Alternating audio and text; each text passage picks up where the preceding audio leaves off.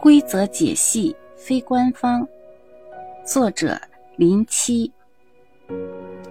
一，它是一种能干扰人认知的东西，而且它下手的对象主要是与人群走散、迷路的人类。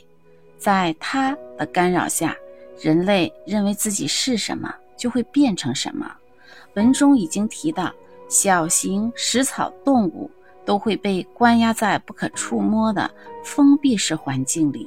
那么，游览过程中遇见的兔子，其实就是进入园区、认知被干扰且来不及被收容的人类。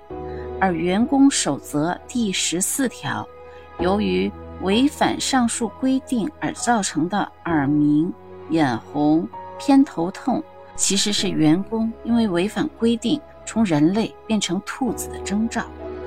二，每一个地方的规则都是对当前状态的人类最好的保护方式。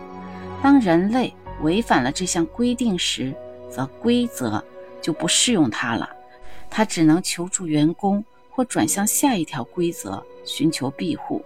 所以，游客出园的最好方式就是老老实实遵守入园守则。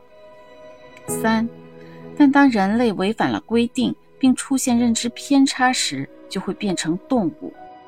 当你看见奇怪的动物时，认知就开始被干扰、扭曲了。不仅兔子是人类变过来的，白狮子、大象、山羊等动物都是人类变的。按园长办公室玩偶摆放倾向来说，猿猴和白狮子玩偶是有利于人类的，但兔子、山羊与大象都是能干扰人类认知的动物，其中兔子、山羊是受污染程度由轻到重的体现。四，认知正常的人类是看不见海洋馆的，只有认知受到扭曲的人类。才能发现海洋馆的存在，园长除外。而且，海洋馆在某种程度上是提供了庇护。